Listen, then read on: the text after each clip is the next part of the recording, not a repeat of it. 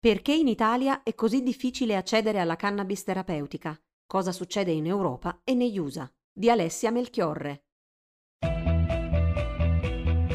Ti piacciono i nostri podcast e apprezzi il nostro lavoro? Valigia Blu è un blog collettivo, senza pubblicità, senza paywall, senza editori.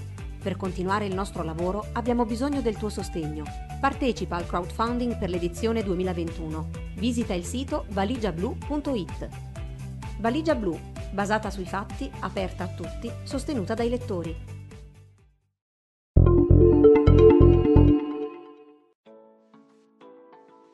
Chissà cosa hanno pensato i carabinieri di Arezzo quando un anno fa, durante il sequestro di una coltivazione di marijuana, si sono ritrovati di fronte ad un uomo sulla sedia a rotelle e visibilmente malato. Walter De Benedetto, proprietario di quelle piante alte due metri e mezzo, aveva iniziato a coltivarle per sopperire alla mancanza della cannabis che utilizza per la sua terapia con regolare ricetta. Chissà cosa ha provato Walter De Benedetto quando ha visto i carabinieri irrompere in casa sua e requisire l'unica forma di sollievo per l'artrite reumatoide di cui soffre da 34 anni, una patologia autoimmune rara che colpisce le articolazioni e impedisce il movimento provocando dolore e gonfiore. Dopo la sua incriminazione per coltivazione ai fini di spaccio di sostanza stupefacente, una mobilitazione di politici, giornalisti e cittadini si è attivata per riaprire il dibattito sulla legalizzazione della cannabis, con una particolare attenzione sull'uso medico. Walter è diventato suo malgrado il volto del movimento antiproibizionista italiano, grazie ad un appello al presidente Mattarella con cui ha raccolto finora oltre 11.000 firme. La mia richiesta di aiuto è anche un atto di accusa contro un paese che viola il mio diritto alla salute, il mio diritto a ricevere cure adeguate per il mio dolore, che è un diritto garantito dall'articolo 32 della Costituzione. La sua storia rappresenta quella di centinaia di pazienti e si aggiunge ad una serie di vicende che hanno mantenuto alta l'attenzione sul tema, in uno scontro che ogni giorno si consuma sul piano politico e giuridico. Non è la prima volta, infatti, che la pianta più controversa della storia suscita polemiche nel nostro paese, tra i suoi sostenitori e il governo di una qualsiasi legislatura. Quella attuale ha diverse questioni urgenti da risolvere, tra cui una pandemia e la conseguente crisi economica e sanitaria, ma sul tema è stata molto ambivalente. Secondo il Comitato Pazienti Cannabis Medica, se da un lato il vice ministro della Salute Pierpaolo Sileri ha dimostrato apertura durante un incontro via web a luglio, Dall'altro i recenti decreti emanati dal Ministro della Salute Roberto Speranza hanno rimesso tutto in discussione. Il primo ottobre, poco prima del ritorno dell'emergenza coronavirus, il Ministro Speranza ha emanato un decreto che inserisce il cannabidiolo, CBD, uno dei principi attivi della cannabis ad uso orale come oli e resine, nella tabella dei medicinali a base di stupefacenti, un atto dovuto, come spiegato nello stesso decreto, per permettere la commercializzazione in Italia del farmaco Epidiolex contenente CBD. La decisione ha scatenato le proteste dei pazienti e ha messo in bilico l'intero settore della cosiddetta cannabis light, tanto da costringere lo stesso ministro a chiedere con un nuovo decreto il 28 ottobre una sorta di rinvio a giudizio. Saranno l'Istituto Superiore della Sanità e il Consiglio Superiore della Sanità a decidere. Nel frattempo, la Corte di giustizia dell'Unione Europea si è espressa. La sentenza dello scorso 19 novembre chiarisce che il CBD non può essere considerato come una sostanza stupefacente e pertanto può essere liberamente venduto se è stato prodotto legalmente nell'Unione Europea. Alla luce di questa sentenza, nella prima settimana di dicembre l'Associazione Europea Canapa Industriale ha ricevuto una lettera dai servizi sanitari della Commissione Europea in cui si dichiara che il cannabidiolo può essere considerato un alimento e non una droga, facilitando il percorso per classificare il CBD come novel foods, cibi nuovi a livello europeo. Come funziona la legge? In Italia la cannabis terapeutica è legale dal 2007, benché già dal 1997 avessimo iniziato ad importarla dai Paesi Bassi. Inoltre, dal 9 novembre 2015, il Ministero della Salute può rilasciare autorizzazioni per la coltivazione, la produzione, il possesso e l'uso di marijuana. Oggi è possibile acquistarla con ricetta presso le farmacie o ritirarla gratuitamente presso le farmacie ospedaliere, a carico del sistema sanitario regionale, secondo modalità che cambiano da regione a regione. Non esistono infatti linee guida nazionali sull'accesso ai farmaci e preparati a base di cannabis e quattro regioni italiane non hanno ancora una normativa specifica. Non è neanche chiaro quante siano le farmacie che distribuiscono cannabis terapeutica. Sappiamo che può essere preparata solo nelle farmacie galeniche, perché non è un farmaco industriale già pronto, ma viene personalizzato in laboratorio in base alle esigenze del paziente. Su circa 19.000 farmacie censite in Italia, dati Federpharma, 1.748 sono galeniche e di queste solo 437 nel 2018 hanno dichiarato di aver utilizzato cannabis e derivati in preparazioni galeniche, dati report antidoping. In questo quadro frammentario e confuso, curarsi con la cannabis legalmente è un'impresa per i pazienti, ancora di più dallo scorso 23 settembre, quando una comunicazione da parte della Direzione Generale del Ministero della Salute, che fa anche da organismo statale per la cannabis, ha chiarito alcuni aspetti della legge in materia. I farmacisti non possono preparare prodotti che non siano per uso orale o inalatorio, esempio colliri, supposte, creme per uso esterno, né possono spedirli a domicilio. Questa è una circolare interpretativa e non ha alcun valore legale vincolante, commenta a Valigia Blu il dottor Marco Ternelli, farmacista ed esperto in preparazioni galeniche a base di cannabis, che ha deciso di ricorrere al TAR del Lazio insieme ad una ventina di altre farmacie. Per noi l'interpretazione che il Ministero fa è madornalmente sbagliata e il senso del ricorso è evitare di doverci difendere poi in tribunale. Ma nel frattempo i pazienti sono costretti a ritirare di persona i farmaci o a mandare un corriere. Non proprio il massimo della comodità se si pensa che siamo di nuovo in piena emergenza Covid-19. quale cannabis terapeutica e da dove viene. Sia i pazienti che gli ospedali e le farmacie lamentano la carenza di cannabis terapeutica in tutta Italia da sempre. È un problema cronico che trova le radici in un iter burocratico molto lungo e in un'offerta scarsa e insufficiente a coprire la domanda. Alberico Nobile, di Taranto, racconta a Valigia Blu di essere stato senza farmaco da marzo a luglio. Tra le problematiche cita i tempi lunghi per le visite necessarie ai medici per compilare il modulo di importazione. Per questo ha deciso di fondare l'associazione no profit Deep Green per aiutare i pazienti a ricevere tutte le informazioni per fare la richiesta. Ci arrivano chiamate un po' da tutte le parti, sia dall'Italia che dall'estero, Germania, Spagna, Svizzera. Secondo Marijuana Business Daily, rivista americana di riferimento nel settore a livello internazionale, l'Italia rappresenta il secondo mercato di cannabis terapeutica d'Europa, dopo la Germania, con oltre 860 kg di infiorescenze vendute nel 2019. Ma di queste più dell'80% proveniva dai Paesi Bassi. Pur avendo avviato anche la produzione nazionale nel 2016, ad oggi lo Stabilimento Chimico Farmaceutico Militare di Firenze, l'SCFM, non riesce a garantire neanche le quantità autorizzate dal Ministero della Salute per il 2019 erano stati previsti 350 kg, ma i dati ufficiali finali riportano circa 150 kg. Per il 2020 l'organo internazionale per il controllo degli stupefacenti delle Nazioni Unite, l'INCB, ha stimato il fabbisogno italiano di cannabis di circa 2 tonnellate. Il Ministero ne ha autorizzato la produzione fino a 500 kg, ma si stima che entro la fine dell'anno ne arriveranno di nuovo solo 150 kg, neanche un terzo. Il dottor Ternelli cita tra le cause la mancanza di personale. Noi del settore sappiamo che una serra è ferma perché i militari dovevano produrre idrossiclorochina, che sembrava il farmaco salvavita della Covid-19 nel periodo di febbraio-aprile, quindi è saltato un raccolto, cioè tre mesi. In passato, l'SCFM ha anche importato dei quantitativi dall'azienda canadese Aurora e dopo varie vicissitudini, quest'anno dovrebbero arrivare 160 kg. Eppure, come si legge sul bilancio 2019 dell'Agenzia Industrie Difesa, AID, più della metà degli oltre 2 milioni di euro di nuovi investimenti è stata destinata al sito di Firenze per il nuovo reparto di produzione dell'estratto in olio di cannabis, mentre le serre autorizzate nel 2018 e finanziate dal Ministero della Salute sarebbero state collaudate a maggio 2020. Inoltre, l'AID avviato a novembre 2019 un progetto triennale con la Regione Toscana per estendere e migliorare la produzione e la qualità dei prodotti dell'SCFM. Sicuramente le buone intenzioni ci sono e si spera che i piani non vengano rallentati dalla pandemia. Nel frattempo sono nati diversi progetti di segnalazioni dei pazienti, come Monitor Cannabis e una sezione specifica sul sito del Comitato Pazienti Cannabis Medica, che raccolgono dati su quali varietà di cannabis mancano e dove. È una delle tante forme di riorganizzazione della società civile che contribuisce a capire meglio l'entità del problema con delle informazioni aggiuntive rispetto a quelle del Ministero. Per esempio, in base alle segnalazioni, sappiamo che le quattro varietà più difficili da reperire sono la Bedrocan olandese, l'FM2 italiana, la Pedanios 22.1 canadese e Bedica olandese. In realtà sono almeno una decina le varietà di cannabis terapeutica utilizzabili in Italia.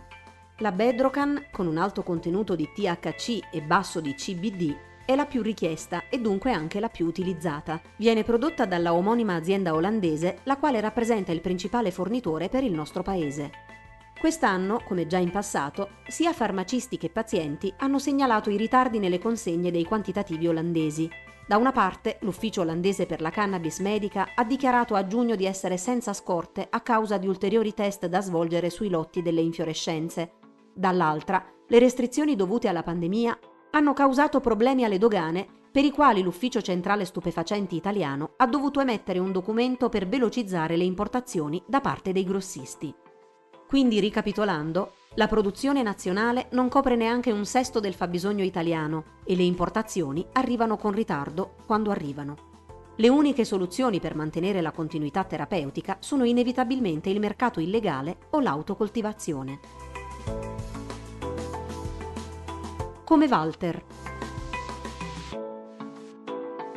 In questa cornice è facile intuire come mai Walter De Benedetto sia stato denunciato per coltivazione di sostanza stupefacente. La storia di Walter De Benedetto è la storia di tanti malati in Italia, persone che devono convivere con malattie croniche gravi e dolorosissime, malati terminali che non riescono ad accedere alle cure a base di cannabis terapeutica, ha dichiarato Riccardo Maggi, deputato del partito Più Europa, sui suoi canali social annunciando di essersi autodenunciato alla polizia per aver ceduto a Walter un barattolo di cannabis coltivata per la campagna hashtag Io coltivo. Non è possibile avere il dato di quanti siano i malati tra quelli denunciati per possesso, ma secondo le ricerche di Marco Rossi, docente di economia politica alla Sapienza, sono circa 100.000 gli italiani che scelgono di coltivare in casa. Una cifra impressionante che testimonia una pratica, che sia per lo sballo o per la terapia, non riconosciuta dalla legge ma tollerata dalla giustizia.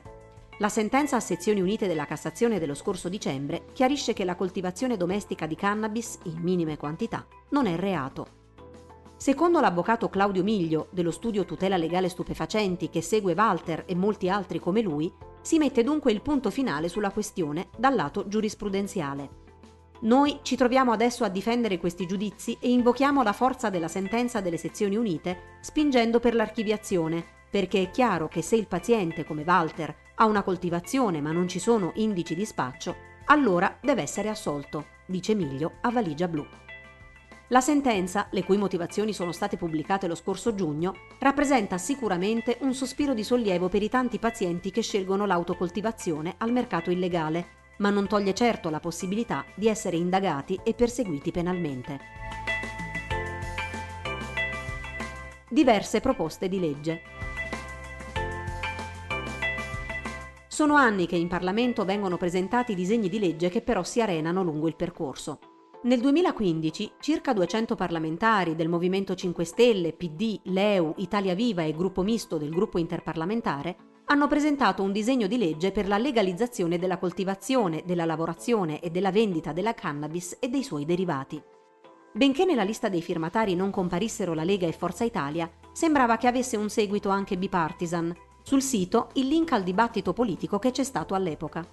Ma se in Parlamento poco si è mosso, il testo è stato approvato alla Camera ma non in Senato, si è ripartito dal basso. Nel novembre 2016 è stata depositata alla Camera dei Deputati una proposta di iniziativa popolare, sottoscritta da 68.000 cittadini, per legalizzare la cannabis e per decriminalizzare l'uso delle altre sostanze. Anche questa non è stata mai discussa né esaminata in Commissione Giustizia.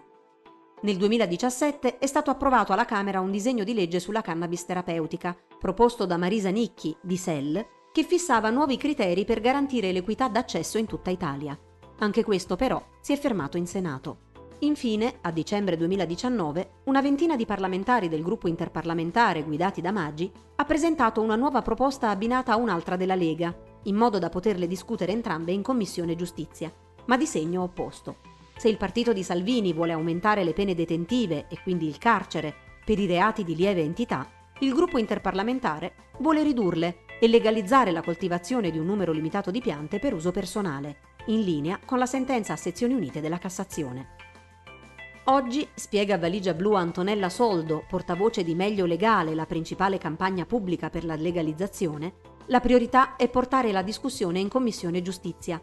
Ricordiamo che uno dei paradossi della normativa italiana è che non è reato fumare cannabis per il proprio uso personale, ma è reato coltivarsela. È come se lo Stato dicesse fuma, l'importante è che la compri al mercato nero. Un'assurdità.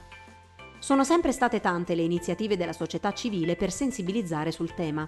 L'ultima è il digiuno a staffetta, promosso lo scorso ottobre da Forum Droghe e Associazione Luca Coscioni, che finora ha ricevuto 300 adesioni e continua ad oltranza.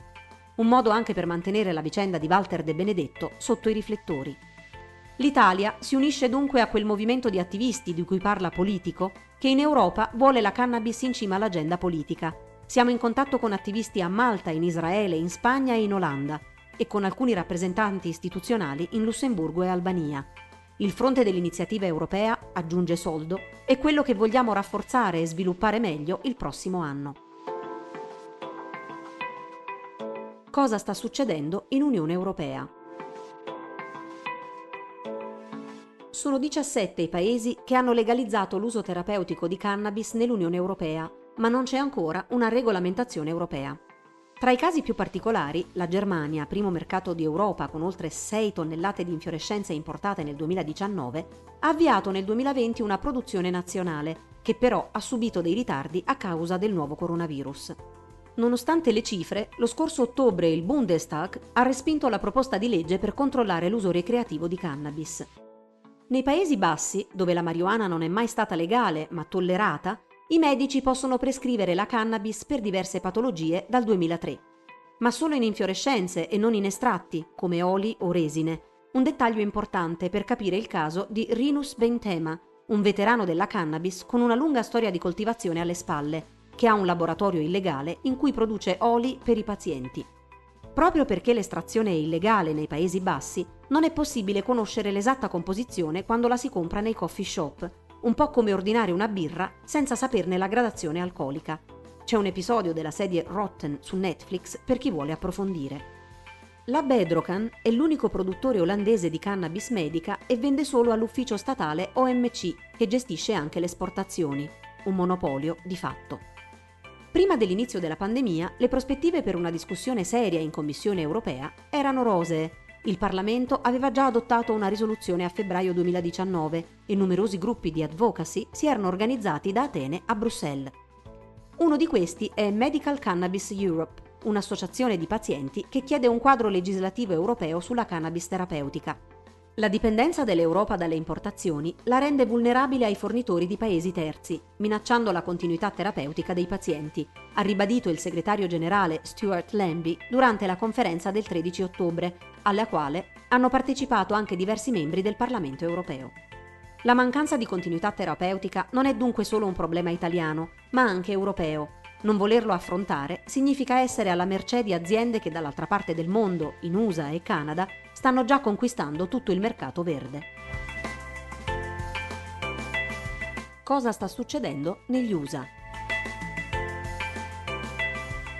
Negli Stati Uniti c'è stata un'importante votazione negli stessi giorni delle elezioni presidenziali.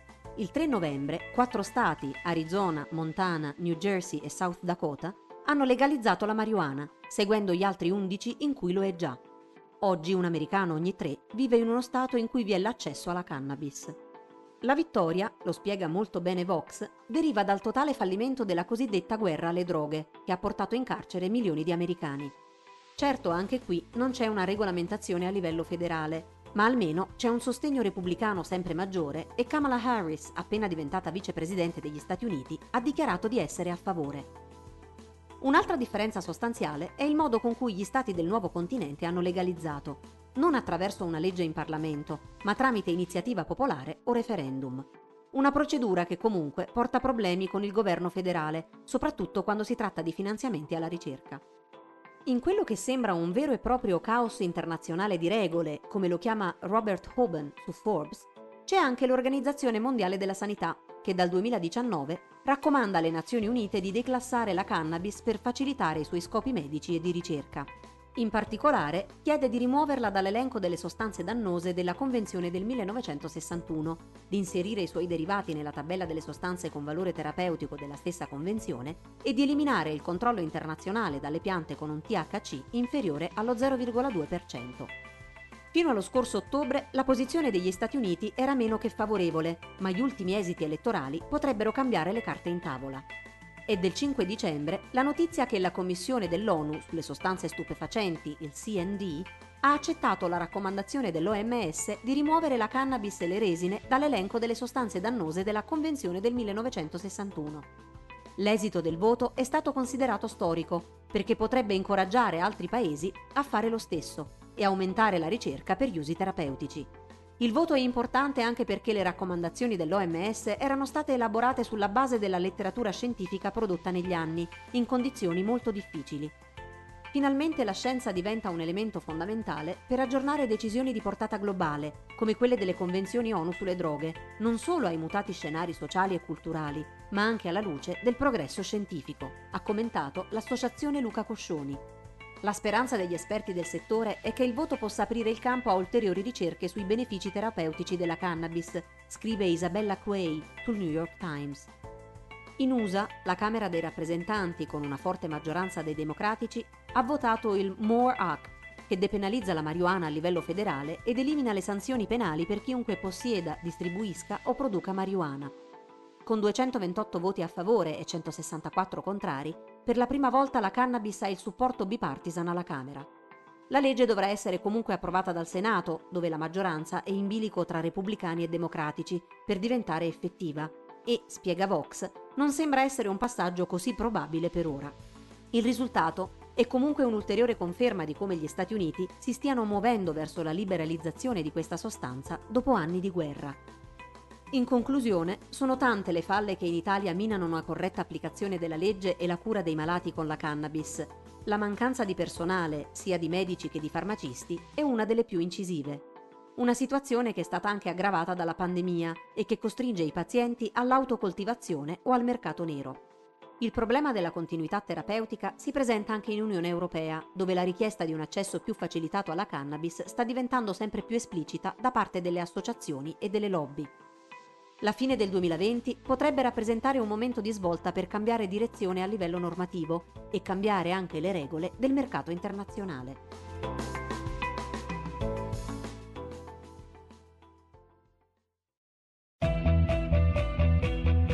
Ti piacciono i nostri podcast e apprezzi il nostro lavoro? Valigia Blu è un blog collettivo, senza pubblicità, senza paywall, senza editori per continuare il nostro lavoro abbiamo bisogno del tuo sostegno. Partecipa al crowdfunding per l'edizione 2021. Visita il sito valigiablu.it. Valigia Blu, basata sui fatti, aperta a tutti, sostenuta dai lettori.